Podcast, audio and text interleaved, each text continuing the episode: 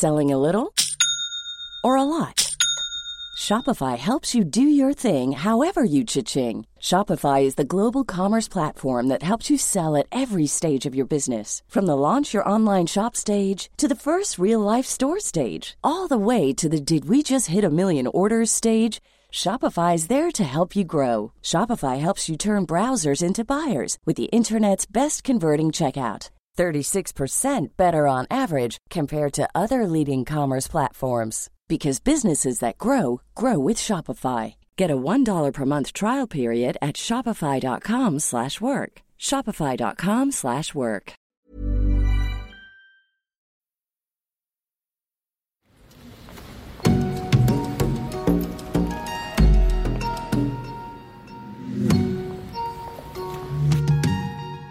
Bonjour, bonsoir, bienvenue. Ceci est un podcast de l'école pro du Centre Pompidou pour mieux comprendre les mutations du monde du travail. Vous êtes au cœur du Musée national d'art moderne, dans la salle 3-8, conçue par l'architecte Léopold Banchini, en collaboration avec Laure Jaffuel. Ici, des professionnels de tous horizons participent à des formations qui mettent l'art en dialogue avec les entreprises et les organisations. Espace vide, murs blancs, dalles de moquette grises. Stop. On ouvre les trappes au sol et tout se transforme. L'esthétique du bureau est sans dessus dessous. Alors on lève la tête du guidon, on sort des sentiers battus. En art, il faut accueillir l'inconnu et regarder autour de soi pour renouveler ses pratiques et inventer de nouveaux modèles. Vous écoutez le deuxième numéro d'une série de trois podcasts de l'école pro du Centre Pompidou. Business as Unusual, art, entreprise et engagement. Quatre regards croisés sur l'engagement. Il y a de la mutation dans l'air. En 2020, l'engagement est le nouveau mantra des entreprises. Et les notions d'impact, de raison d'être, sont de nouvelles boussoles pour des organisations en quête de sens. Il faut dire que l'année 2019 a été celle de la prise de conscience écologique et de la révolte sociale. Des marches pour le climat qui ont rassemblé des centaines de milliers de personnes à travers le monde, jusqu'à la gronde qui a vu naître le mouvement des Gilets jaunes, la société civile s'est levée, le changement s'accélère et les entreprises sont poussées à l'introspection. Les déclarations d'intention se multiplient, les raisons d'être fleurissent. Pourtant, d'après un sondage YouGov pour la Banque européenne d'investissement, 64% des Français interrogés estiment que les entreprises ne sont pas suffisamment engagées. Découvrir, révéler, traduire, pas de côté, inventer, futur, alternative, avenir, habiter, déviation, durée, regarder, fiction, interception, disruption, passé, recommencement, recommencement, innovation, destitution, intuition, rupture. Big Data Love, Plex, Big Smart, City, Cité, Futur, Passé, Durée, Fiction, Technologie, Ontologie, les deux sens de la flèche du temps. Alors comment se reconfigurent les relations entre société civile, pouvoir public, secteur privé? En quoi le champ artistique peut-il apporter un éclairage différent sur ces questions? Entre-t-on dans une nouvelle ère, plus éthique, une ère du business as unusual, dans laquelle les entreprises assumeraient leurs responsabilités, tant vis-à-vis de l'environnement que de la société civile? Pascal Demurger en est convaincu. Le directeur général de la MAIF, groupe d'assurance mutuelle français, a déjà fait le choix de l'engagement. Il défend un modèle d'entreprise qui n'oppose pas éthique et performance, mais fait de la première le moteur de la seconde. Alors moi, je suis très marqué par une évolution très forte euh, au cours de l'année 2019. Auparavant, très peu de dirigeants de, de, grandes entreprises, et notamment celles du CAC 40, étaient préoccupés par, euh, par ces considérations d'engagement et d'impact. Aujourd'hui, alors parfois de manière sincère, parfois de manière plus opportuniste, mais en tout cas, aujourd'hui, tous regardent le sujet de manière euh, extrêmement attentive. Personne ne s'en désintéresse. Je crois que tout le monde a compris euh, qu'il y avait effectivement un enjeu euh, relativement important. Et d'ailleurs, beaucoup d'entre eux viennent nous voir pour savoir, bah, au fond, comment s'y prendre, comment on peut faire et comment on peut précisément, et, c'est tout le sujet pour moi de la généralisation de comportements de cette nature, comment on peut en effet aligner les intérêts de l'entreprise sur, sur ceux de, de, de ses parties prenantes et comment faire de l'engagement une source de performance. Ce constat, Pascal Demurger l'a développé dans un livre, L'entreprise du XXIe siècle sera politique ou ne sera plus un ouvrage paru en 2019 dans lequel il témoigne de son expérience à la Maïf. J'ai écrit euh, cet ouvrage bah, finalement pour témoigner de deux choses. D'abord témoigner d'une conviction qui depuis est de plus en plus répandue, je crois. Cette conviction, c'est tout simplement que les attentes à l'égard de l'entreprise sont en train de considérablement euh, progresser, évoluer, augmenter d'ailleurs. Et là où pendant très longtemps on a considéré que l'entreprise n'avait au fond euh, d'objectif que pour elle-même, hein, l'entreprise était à elle-même sa propre finalité finalement, euh, et elle n'avait comme objectif que sa propre rentabilité, son efficacité, bien sûr sa, sa pérennité. Aujourd'hui, cette attente sociale fait que ben, on attend de l'entreprise qu'elle ait également euh, des objectifs en dehors d'elle-même, des objectifs sociétaux, environnementaux, et qu'elle contribue à améliorer euh, les choses au plan euh, social ou, au plan environnemental, qu'elle se comporte de telle manière, bah, finalement, que demain elle ne fasse plus partie du problème, mais plutôt de, la solution. Ça, c'est la, conviction. Sur l'impact environnemental, d'une manière totalement systématique. On cherche dans, euh, à la Maïf euh, bah, dans chacune de nos activités, à avoir un impact positif sur, euh, sur l'environnement. Par exemple, on va préférer la réparation de pièces automobiles, de pièces de carrosserie, par exemple, plutôt que leur remplacement. Et si on doit les remplacer, plutôt les remplacer par des pièces d'occasion que, que des pièces neuves. On va orienter notre gestion d'actifs financiers, qui est une activité importante pour, pour un assureur. On a nos sociétés nous confient leur, euh, leur épargne. Euh, on va orienter euh, la gestion des actifs financiers vers des entreprises ou des secteurs qui, sont, qui ont une politique active en matière environnementale. On aura toujours cette préoccupation en tête.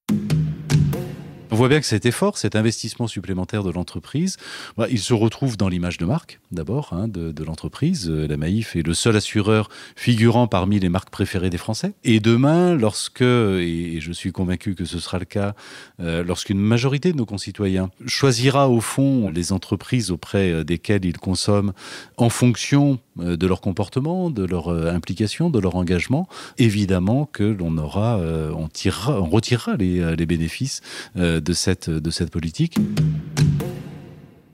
Cet engagement, d'abord, euh, il s'exprime à l'égard de la société en général, à l'égard de l'environnement de, l'entreprise, mais il s'exprime aussi à l'égard de ses parties prenantes immédiates, que ce soit ses collaborateurs, que ce soit ses, euh, clients. D'une certaine manière, il n'y aurait pas beaucoup de logique, au fond, euh, à chercher à avoir un impact global positif en se comportant mal à l'égard de, ceux qui sont au quotidien en, en relation avec, avec l'entreprise. On retrouve exactement la même logique en termes de management interne.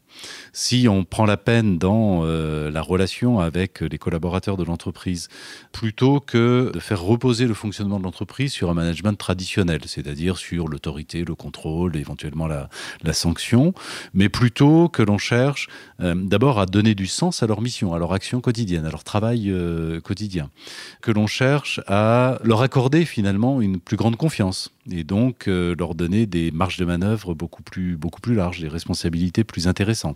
Euh, leur proposer finalement non pas d'appliquer simplement un process, mais de trouver en eux-mêmes des solutions à des problèmes qui, euh, qui se posent. Et si en plus de tout cela, on crée un climat de bienveillance, d'attention à l'autre dans l'entreprise, plutôt que de compétition et d'individualisme, on va obtenir d'une part un épanouissement au fond, un bien-être euh, des collaborateurs qui sera beaucoup plus important. Ils y trouvent évidemment leur compte, euh, une motivation beaucoup plus forte, mais également un engagement beaucoup plus euh, beaucoup plus important hein, depuis que, que l'on a lancé un changement très fort dans, dans le management et la culture d'entreprise. Bah, par exemple, le taux d'absentéisme a baissé de 25%. C'est dire si bah, les gens sont mieux et s'ils sont mieux, évidemment, ils investissent plus dans, dans l'entreprise, ils se réalisent plus dans, dans cet investissement et, là aussi, on voit bien qu'il y a un alignement des intérêts entre l'entreprise euh, et ses collaborateurs.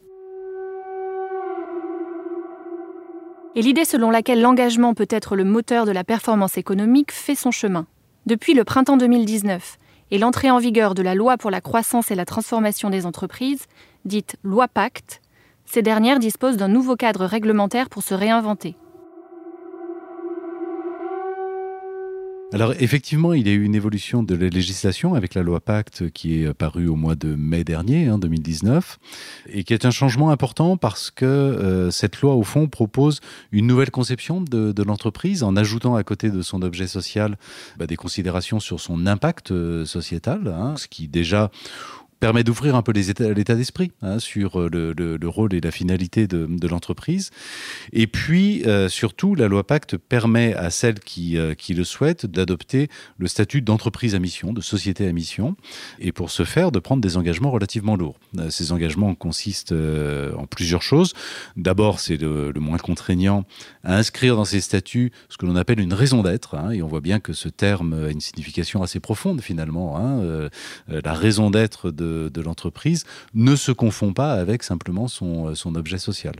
Et puis, en plus de cette raison d'être, pour devenir société à mission, il faut euh, d'abord inscrire là aussi dans les statuts et puis avoir une déclinaison annuelle des objectifs euh, d'impact sociaux, sociétaux, environnementaux et faire évaluer ces objectifs à la fois en interne par un comité de mission qu'il qu convient de, de mettre en place et en externe par ce qu'on appelle un organisme tiers indépendant qui va juger euh, annuellement euh, de la réalité de la poursuite et de l'atteinte de, de ces objectifs. Avec le risque pour euh, une entreprise qui n'aurait pas de manière sincère suivi ces engagements de perdre le statut d'entreprise de, à mission, ce qui évidemment peut produire une contre-publicité assez, assez forte. Il y a bien sûr le risque bah, d'une vision euh, en effet très opportuniste hein, de, ces, euh, de ces nouvelles modalités et euh, d'avoir finalement une espèce de mission washing permettant aux entreprises de se faire une, une publicité à, bon compte sans avoir d'engagement réel derrière. Le fait de devenir formellement société à mission diminue un petit peu ce risque hein, parce qu'il y a des, engagements qui sont relativement précis, une vérification, une évaluation ex post qui est organisée et donc ce serait vraiment prendre un gros risque pour une entreprise qui n'a qu'un objectif de communication que de devenir société à mission. Ceci étant, on peut considérer, je, fais partie des gens qui, euh, qui le pensent, on peut considérer que la loi Pacte est une première étape, mais qu'il faut aller plus loin et qu'il faut finalement une forme de euh, labellisation peut-être, euh, de reconnaissance en tout cas de distinction euh, des entreprises en fonction euh, de la réalité de, leur impact pour permettre précisément aux consommateurs notamment, mais aussi pourquoi pas aux, futurs salariés ou aux épargnants, bah, de savoir à quelle entreprise au fond ils s'adressent et quel comportement ils sanctionnent en achetant auprès de, telle ou telle entreprise. Je rêve demain qu'il y ait une sorte de yuka du comportement des entreprises incitant toutes les entreprises à euh, élever leur, euh, leur niveau de contribution euh, à, à ces, à ces causes-là.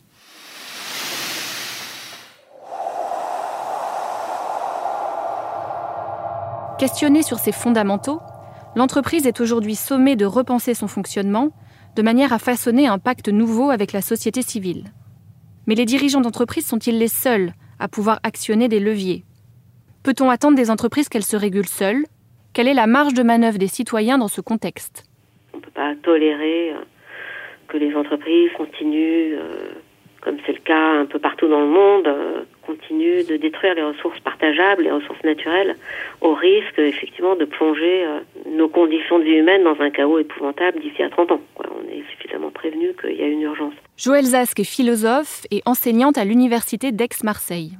Son dernier ouvrage, Quand la forêt brûle, analyse les méga-feux, ces événements climatiques extrêmes qui sont, selon elle, la conséquence du développement du capitalisme industriel. Je ne suis pas sûre qu'on puisse attendre des multinationales euh, une réaction euh, de leur propre chef, mais en revanche, on peut attendre que les États divorcent finalement des intérêts de ces multinationales et euh, véritablement euh, bah, prennent des mesures qui les contraignent à respecter euh, des engagements euh, écologiques. Mais par ailleurs, il y a aussi, bien sûr, je dirais, la, la masse des individus. Et ça, c'est vraiment quelque chose à quoi je crois beaucoup. C'est-à-dire que les individus qui ne sont pas responsables, euh, un par un, de la situation actuelle, ont une marge de manœuvre très importante et devraient aussi euh, considérer leur capacité d'action, que ce soit à l'intérieur des entreprises ou que ce soit euh, dans leur quartier, que ce soit au sein de leur résidence ou que ce soit dans leur relation à la nature.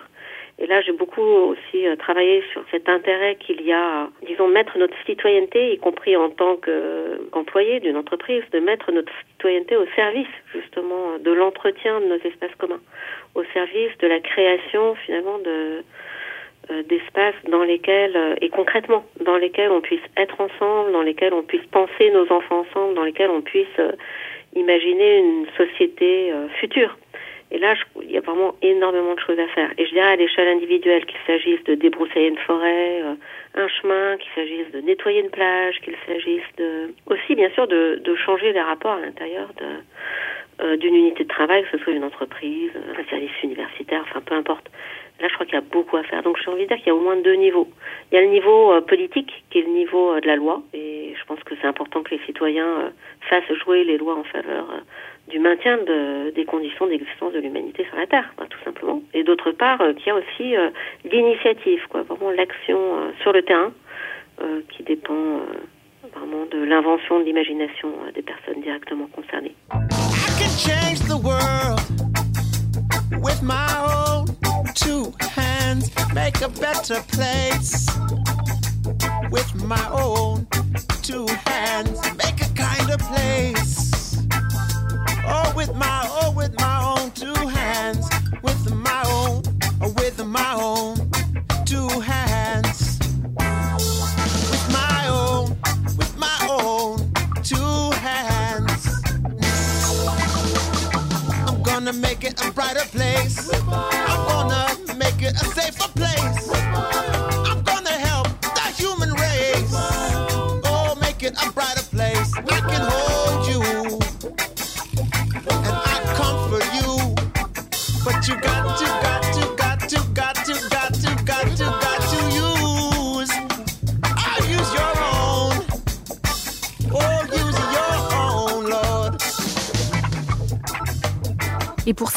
ces imaginaires, accompagner l'émergence de nouveaux modes de pensée et de nouvelles pratiques, l'art a un rôle à jouer.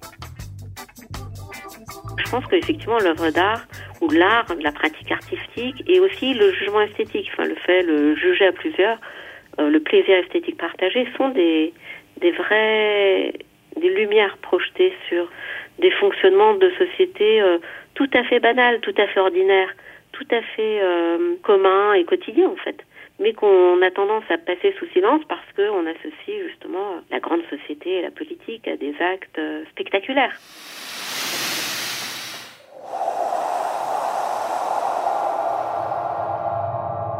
De fait, l'expérience esthétique permet de décentrer son regard et de prendre acte de certaines mutations dans la société. Jusqu'à éveiller des consciences politiques? Au cours des XXe et XXIe siècles, les artistes ont commencé à intégrer des problématiques sociales et politiques dans leurs pratiques. En 2008, je propose euh, au directeur du musée, Alfred Pacman, un projet un peu fou qui consistait à montrer pour la première fois dans les collections permanentes du musée uniquement des artistes femmes. Camille Morino est commissaire d'exposition et conservatrice du patrimoine. En 2008, elle est à l'initiative de l'accrochage Elle à Centre Pompidou. Elle est, née de cette intuition que j'avais qu'il y avait beaucoup plus d'artistes femmes euh, que ce que les manuels d'histoire de l'art voulaient bien laisser entendre. Mais l'exercice d'aller chercher ces œuvres dans les réserves du Centre Pompidou, de les montrer dans les salles, de se confronter à la difficulté de l'absence de publication sur ces artistes, l'absence de catalogue, le fait que ces artistes femmes avaient généralement pas eu de galerie, que beaucoup de ces œuvres avaient été données et non pas acquises par le musée. C'était des années où le mot féministe était compliqué où quand on rassemblait les artistes femmes, on se faisait facilement critiquer avec l'adjectif de ghettoiser, ou plutôt cette critique de rassembler sous un, un, prétexte gênant. Alors même que j'avais, moi, été éduquée à l'histoire de l'art américaine, la question des gender studies, très structurelle aux États-Unis, qui faisait que pour moi la, question du genre était une question intéressante et que rassembler les artistes femmes ne voulait pas dire qu'on allait accoler une caractéristique commune. Évidemment, les artistes femmes n'ont rien de féminin. Euh, elles ont travaillé comme les hommes, les mêmes sujets, les mêmes techniques, les mêmes radicalités, dans les mêmes mouvements. Simplement, elles ont été oubliées. Donc, les rassembler, c'était proposer en fait une histoire de l'art tout à fait juste, dont on oubliait au bout de quelques salles, quand on arrivait dans elle, qu'il n'y avait que des artistes femmes. Et c'était la force du propos, c'était de dérouler l'histoire de l'art euh, de la fin du 19e, plutôt des années 1905, puisque c'est les, années euh, de départ euh, des collections du Centre Pompidou, jusqu'aux années les plus récentes, uniquement avec des artistes femmes, et oublier en fait qu'il n'y avait que des artistes femmes, et découvrir donc qu'il y avait assez de créatrices au XXe siècle pour écrire une histoire de l'art tout à fait juste, et même étonnamment radicale, et une certaine comme je vous disais, inquiétude qui s'est transformée en une grande surprise et un enthousiasme du public, puisque 2 millions et demi de personnes sont venues voir l'exposition Elle, venues revenues, parce que c'était pas pas une exposition, c'était les collections permanentes, donc 8000 euh, mètres carrés euh, sur deux étages. On parlait de, photographie, de sculpture, de peinture, d'installation, de, de vidéo, aussi de cinéma, avec un catalogue et un site internet à l'époque. Donc une, grande aventure euh, pour moi qui, a transformé en fait ma vie professionnelle. Tout ça, ça m'a fait prendre conscience de cette terrible injustice, d'une part, mais aussi de l'intérêt extraordinaire qu'il y avait à se pencher euh, sur cette histoire oubliée. C'était pas finalement impossible. Le musée, par exemple, avait correctement acheté ces artistes femmes. Elles étaient dans les réserves. Il suffisait finalement de retrouver leur histoire, de publier de l'information sur elles, de partager cette information pour que l'histoire se rééquilibre progressivement. En 2014, quelques mois après avoir quitté le Centre Pompidou, Camille Morino crée l'association Aware pour poursuivre et approfondir cet engagement. Elle met en ligne un site internet afin de répertorier les femmes artistes au XXe siècle pour créer un outil de connaissance ou de reconnaissance de ces artistes femmes, j'ai décidé de, créer une base de données auquel j'ai donné le, nom de WARE, Archive of Women Artists Research and Exhibition. Le mot archive est important parce que WARE, c'est d'abord vraiment une base de données, une encyclopédie illustrée qui concerne la vie et le travail des artistes femmes de la fin du 19e et du 20e siècle. C'est un site unique au monde aujourd'hui de par son amplitude chronologique et, géographique, euh, qui je pense sert à tous, aussi bien à des spécialistes d'histoire de l'art, des étudiants, des professeurs, mais aussi à des collègues conservateurs ou directeurs de musées dans le monde entier, et enfin au grand public qui s'intéresse à la question de, des artistes femmes et plus généralement euh, de la présence des femmes dans l'histoire et qui va trouver sur le site Aware des informations inédites. Depuis, d'autres formats se sont développés autour du site internet de Aware. D'abord un magazine, qui publie chaque mois un article inédit d'un ou d'une chercheuse en histoire de l'art. Puis des colloques, des tables rondes, sur la question de la visibilité des femmes dans l'histoire de l'art. Des visites grand public, des visites d'exposition, de collections permanentes, organisées en partenariat avec des musées nationaux, et enfin un prix d'art, le prix Aware, qui récompense chaque année une artiste émergente et une artiste confirmée. L'association entend aujourd'hui se développer sur plusieurs continents, d'abord via une présence à New York, avant un développement futur en Asie.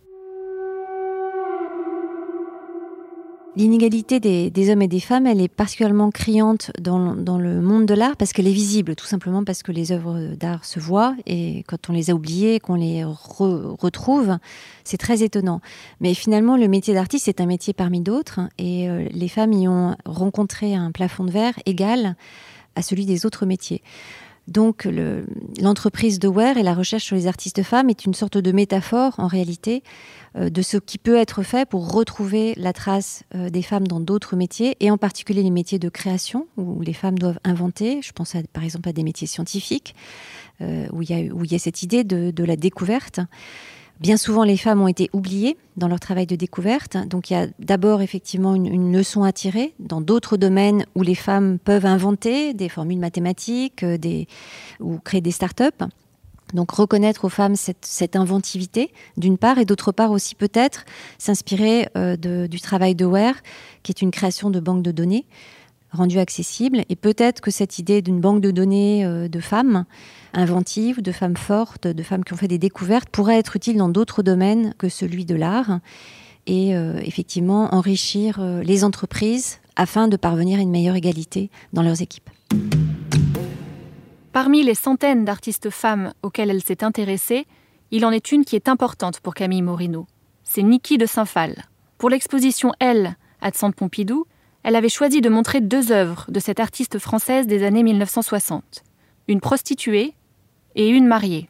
Elle nous décrit cette dernière, la mariée, une œuvre de 1963. La mariée Niki Saint-Phal, de loin, apparaît comme un personnage assez, assez grand. Elle a une ou deux têtes de plus que, que nous, visiteurs. Euh, elle a une tête assez petite. Son visage est assez indistinct. Sa, sa, robe blanche est assez impressionnante. Elle a les bras croisés.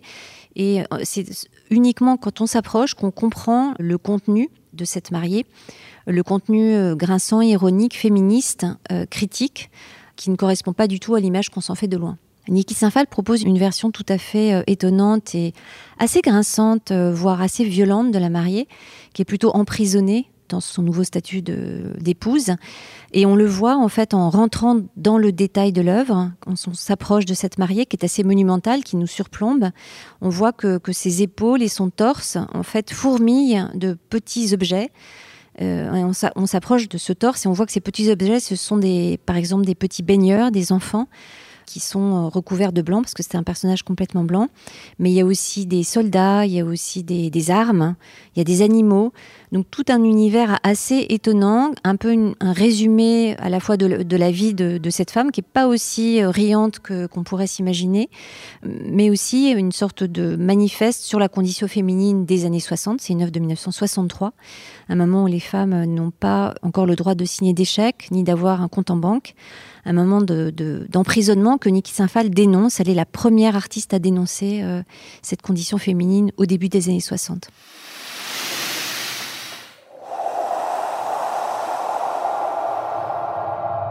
Depuis 25 ans, le photographe Bruno Serralong observe les mouvements sociaux avec l'œil critique de l'artiste. En 2019, il a choisi d'installer sa chambre photographique entre les murs d'une entreprise. Accueilli chez Inveo, une filiale de la SNCF spécialisée dans l'entretien, la réparation et la fabrication de wagons de fret, il a accompagné le quotidien des travailleurs. Cette rencontre nous dit quelque chose d'un dialogue possible d'un artiste et d'une entreprise. Elle a eu lieu dans le cadre d'Accélération, le fonds de dotation du Centre Pompidou qui permet aux entreprises d'accueillir des artistes en résidence pour produire une œuvre. C'est la première fois que je me suis senti vraiment, euh, on va dire, artiste puisque là, très clairement, j'étais invité en tant qu'artiste en résidence euh, dans une, euh, une entreprise. Donc forcément, les rôles étaient bien définis, étaient bien déterminés. Si j'ai accepté cette euh, résidence, c'est que ça permettait pour moi de montrer, pour une fois, des usines qui ne sont pas en grève, parce que j'ai fait plusieurs séries sur des usines où les salariés l'occupent et sont en grève pour revendiquer différents différentes choses. Mais du coup, les images qu'on a souvent des usines, ce sont des usines à l'arrêt qui sont euh, occupées euh, ou en grève. Alors que là, ça permettait, cette résidence, de montrer euh, une usine qui fonctionne normalement.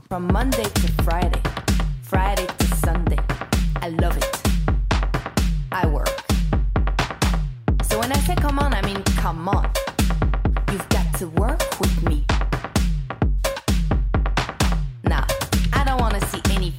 Workers. I need real builders.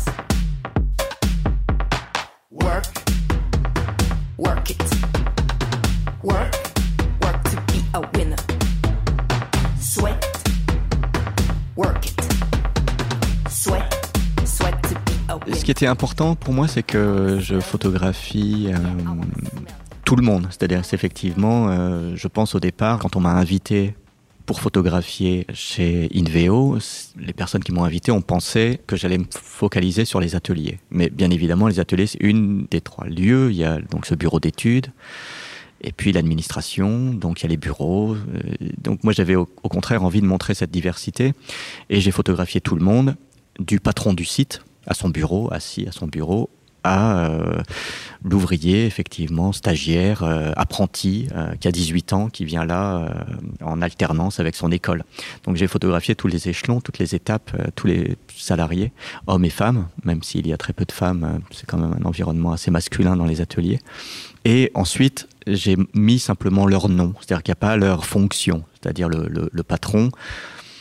On peut savoir qu'il est patron parce qu'il a peut-être le bureau le plus grand, et il est seul dans son bureau alors que les autres euh, sont toujours à deux ou à trois. Mais disons, c'est uniquement par l'image que l'on peut s'apercevoir de qui est qui. Mais j'ai pas voulu montrer une hiérarchie par, euh, en l'indiquant comme titre. Une démarche photographique qui mobilise les mêmes principes que celle qui est la sienne depuis 25 ans. De la province du Chiapas au Mexique, en passant par les Balkans et puis plus récemment la jungle de Calais, son regard se pose sur des réalités sociales et politiques complexes, sur des terrains de lutte. Je pense que le moteur de mon engagement tout au long de ces années, c'est euh, très certainement l'injustice. Et donc, ce que je photographie, ce sont des groupes, des communautés ou bien des individus, des hommes et des femmes qui luttent pour qu'on leur rende justice. Des justices, par exemple, environnementales, euh, économiques ou euh, coloniales, en fait, sont à l'origine du travail des les premières séries en 1996 dans cette province du Chiapas que vous mentionnez, euh, puisque là, euh, et encore actuellement, il y a une rébellion euh, menée par des autochtones, des Indiens, zapatistes, qui luttent pour récupérer des terres qui leur ont été donc prises par les colons et par les descendants des colons. Donc la première série était déjà une demande de justice, de récupérer des terres qui leur ont été arrachées de force. La photographie euh, vous amène à euh, finalement ouvrir un œil assez euh, aigu, aiguisé sur le monde en fait, et vous regardez ce qui vous entoure d'un œil certainement plus attentif. Et c'est là où je me suis rendu compte euh, il y avait certainement des choses à dire et à faire avec la photographie concernant cette notion d'injustice et de déséquilibre. Entre octobre 2019 et février 2020, la galerie de photographie du Centre Pompidou accueille le travail de Bruno Serralong. L'exposition Calais, témoigner de la jungle, retrace le quotidien des exilés sur la jungle de Calais, ce carrefour des flux migratoires et point de passage obligé pour tous les réfugiés déterminés à rejoindre l'Angleterre. En mettant en résonance son travail avec celui des photographes de l'AFP, Bruno Serralong questionne l'urgence, l'immédiateté de l'information quotidienne diffusée par les journaux et les sites web d'actualité. Mon travail se construit contre le flux médiatique. Moi, j'appelle ça euh, l'infobésité, c'est-à-dire que c'est clair qu'on est soumis en permanence à un bombardement d'informations, mais qui nous empêche euh, de creuser vraiment les sujets. Donc, si un artiste, en l'occurrence moi, mais je suis pas le seul à travailler de cette manière-là, euh, s'intéresse à un sujet comme euh, Calais ou, autre, une des premières choses qu'il faut faire, c'est essayer de passer à travers ce flux médiatique et de récupérer de la temporalité, en fait. Tout simplement parce que je ne suis pas soumis aux mêmes euh, règles pour produire des images et les publier. Moi, je fais des photos qui sont montrées des fois simplement dix ans après qu'elles aient été euh, faites. Et cette question du temps et du décalage entre la production de l'image et euh, le moment où elle est montrée est extrêmement pertinente dans le travail. Je j'en suis pas à dire que je retiens volontairement les photos pendant dix ans, mais c'est vrai qu'il n'y a, a jamais de, de, de corrélation entre le moment où je prends la photographie et où elles sont montrées. Il y a forcément toujours un décalage. Donc cette question du temps est une question aussi de certainement liée à l'é- l'émancipation ou à la manière dont on peut assimiler, analyser, assimiler un événement. Alors que si on est en permanence euh, soumis à un bombardement d'images, on perd cette distance nécessaire, cette distance critique qui permet d'analyser une situation. Dans l'exposition, il y a tous ces types d'images, du portrait à la nature morte. Toutes ont comme point commun qu'elles se construisent assez lentement, de toute manière. Elles sont fabriquées avec euh, un appareil photo bien particulier qui est une chambre photographique. L'utilisation de cet appareil permet de composer vraiment une image très précisément en laissant néanmoins la possibilité au hasard d'intervenir, c'est-à-dire je compose vraiment un cadre, mais comme il y a sur un certain nombre d'images euh, quand même des actions qui sont photographiées, c'est très difficile, euh, une fois qu'on a construit le cadre avec une chambre photographique, de déplacer ou de changer la focale, puisqu'il n'y a pas de zoom. Donc forcément, euh, l'action qui va se déployer devant la- l'appareil photo, on n'est pas exactement sûr du résultat et de comment ça va, se, ça va rendre en image. Il y a une image, par exemple, dans l'ex- dans l'exposition qui est un groupe de migrants qui regardent des, des camions depuis euh, le bord de l'autoroute. Bon, j'ai passé plusieurs heures avec eux et puis j'ai décidé du cadre. Mais à l'époque où j'ai fait le cadre, il n'y avait pas de camion encore. Il n'y avait pas de camion. Les migrants étaient juste assis, en train d'attendre euh, au sommet de cette butte. Moi, je suis un peu en contrebas. Et puis d'un coup, on va dire que l'image s'est faite. C'est-à-dire que j'avais envisagé ce cadre parce que je savais bien ce qu'ils attendaient, c'est-à-dire l'arrivée des camions. Et puis effectivement, les camions sont arrivés, ils ont commencé, ça a commencé à produire un bouchon. Et là, ils se sont, pour certains, mis debout. En tout cas, il y a eu une plus grande attention et une plus grande tension dans l'image. Et puis j'ai fait la photo au moment où un individu est debout juste entre deux camions. Et donc on a un plan assez large, on voit un peu de nature, on voit deux, trois camions, et puis un groupe de migrants assis, et puis certains qui commencent à se lever et qui regardent. Et donc, euh, mais la photo était prête déjà depuis très longtemps, parce que j'avais posé mon cadre euh, quelques heures avant, et puis j'avais laissé vivre ce groupe de migrants, et j'avais laissé en sorte que la photo euh, puisse euh, se, faire euh, avec l'espoir qu'elle se fasse. Parce que, bien évidemment, dans, dans le type de pratique que j'ai, il y a beaucoup de moments où j'envisage une photographie qui ne se fait pas, qui n'a pas lieu, parce que ce qui se passe ne m'intéresse pas finalement. Donc il y a aussi, c'est là où je parlais du hasard, où il y a beaucoup d'échecs aussi dans cette pratique. C'est très important euh, à Calais comme ailleurs de produire les images avec la participation des personnes qui sont photographiées pour des questions euh, d'éthique en fait. Et c'est pas du tout pour des questions esthétiques, mais c'est là encore une fois, euh, ça pose la question de que, que, vient faire un artiste dans cette situation-là, ou est-ce qu'il y a du voyeurisme ou pas? Donc pour éviter ce type-là d'approche voyeuriste, il faut absolument que les personnes qui sont photographiées sachent qu'elles sont photographiées et qu'elles donnent leur accord euh, et ça, ça passe par une discussion en amont. Je parlais tout à l'heure du groupe de, migrants avec lequel j'étais resté plusieurs heures pour faire cette photographie euh, au moment des les camions arrivaient. Ce groupe-là, ils sont 5-6, je les ai revus toute la journée. J'ai fait trois photos en, en l'occurrence dans cette journée avec eux, en fait, toujours dans des situations différentes.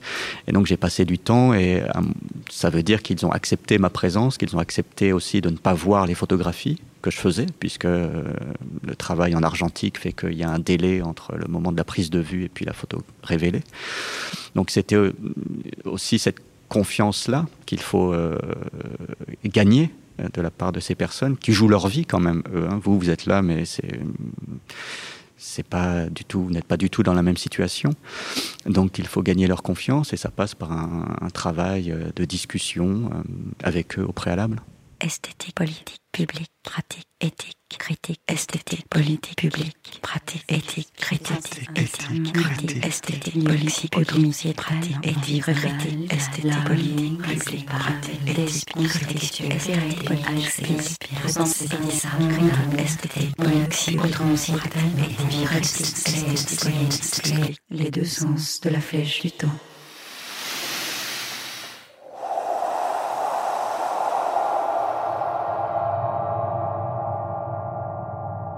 Ces quatre regards croisés sur l'engagement nous posent la question des lieux de rencontre et des lieux de dialogue possibles entre entreprises, société civile et monde artistique. Nos temps agités réclament des entreprises qu'elles deviennent politiques. Mais leur engagement n'est-il pas proportionnel au désengagement des puissances publiques au regard de la double crise écologique et sociale?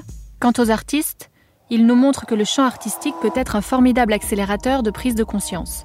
Pourtant, la présence d'un artiste en entreprise interroge. Quel serait l'objet d'une rencontre fertile? Pour quelle finalité? Ces questionnements sont autant de signaux faibles qui dessinent les contours du business as unusual que réclame l'époque. Un cadre théorique, artistique et organisationnel dont les contours demeurent tout à la fois flous et particulièrement enthousiasmants. Business as unusual, art, entreprise et engagement. C'était un podcast de l'école pro du Centre Pompidou en collaboration avec l'ADN, le média de l'innovation. Écriture et réalisation, Nastasia Adjadji. Direction éditoriale et production, Héloïse Guénard et Clara Gouraud. Montage, Antoine Dahan. Mixage, Yvan Gariel. Entretien réalisé avec Pascal Demurger, Joël Zask, Camille Morino et Bruno Serralong. Habillage musical, sixième son. Création musicale, Laurie Belanca et Benjamin Chaval. Extraits musicaux, Ben Harper, With My Own Two Hands, Marie Davidson, Work It.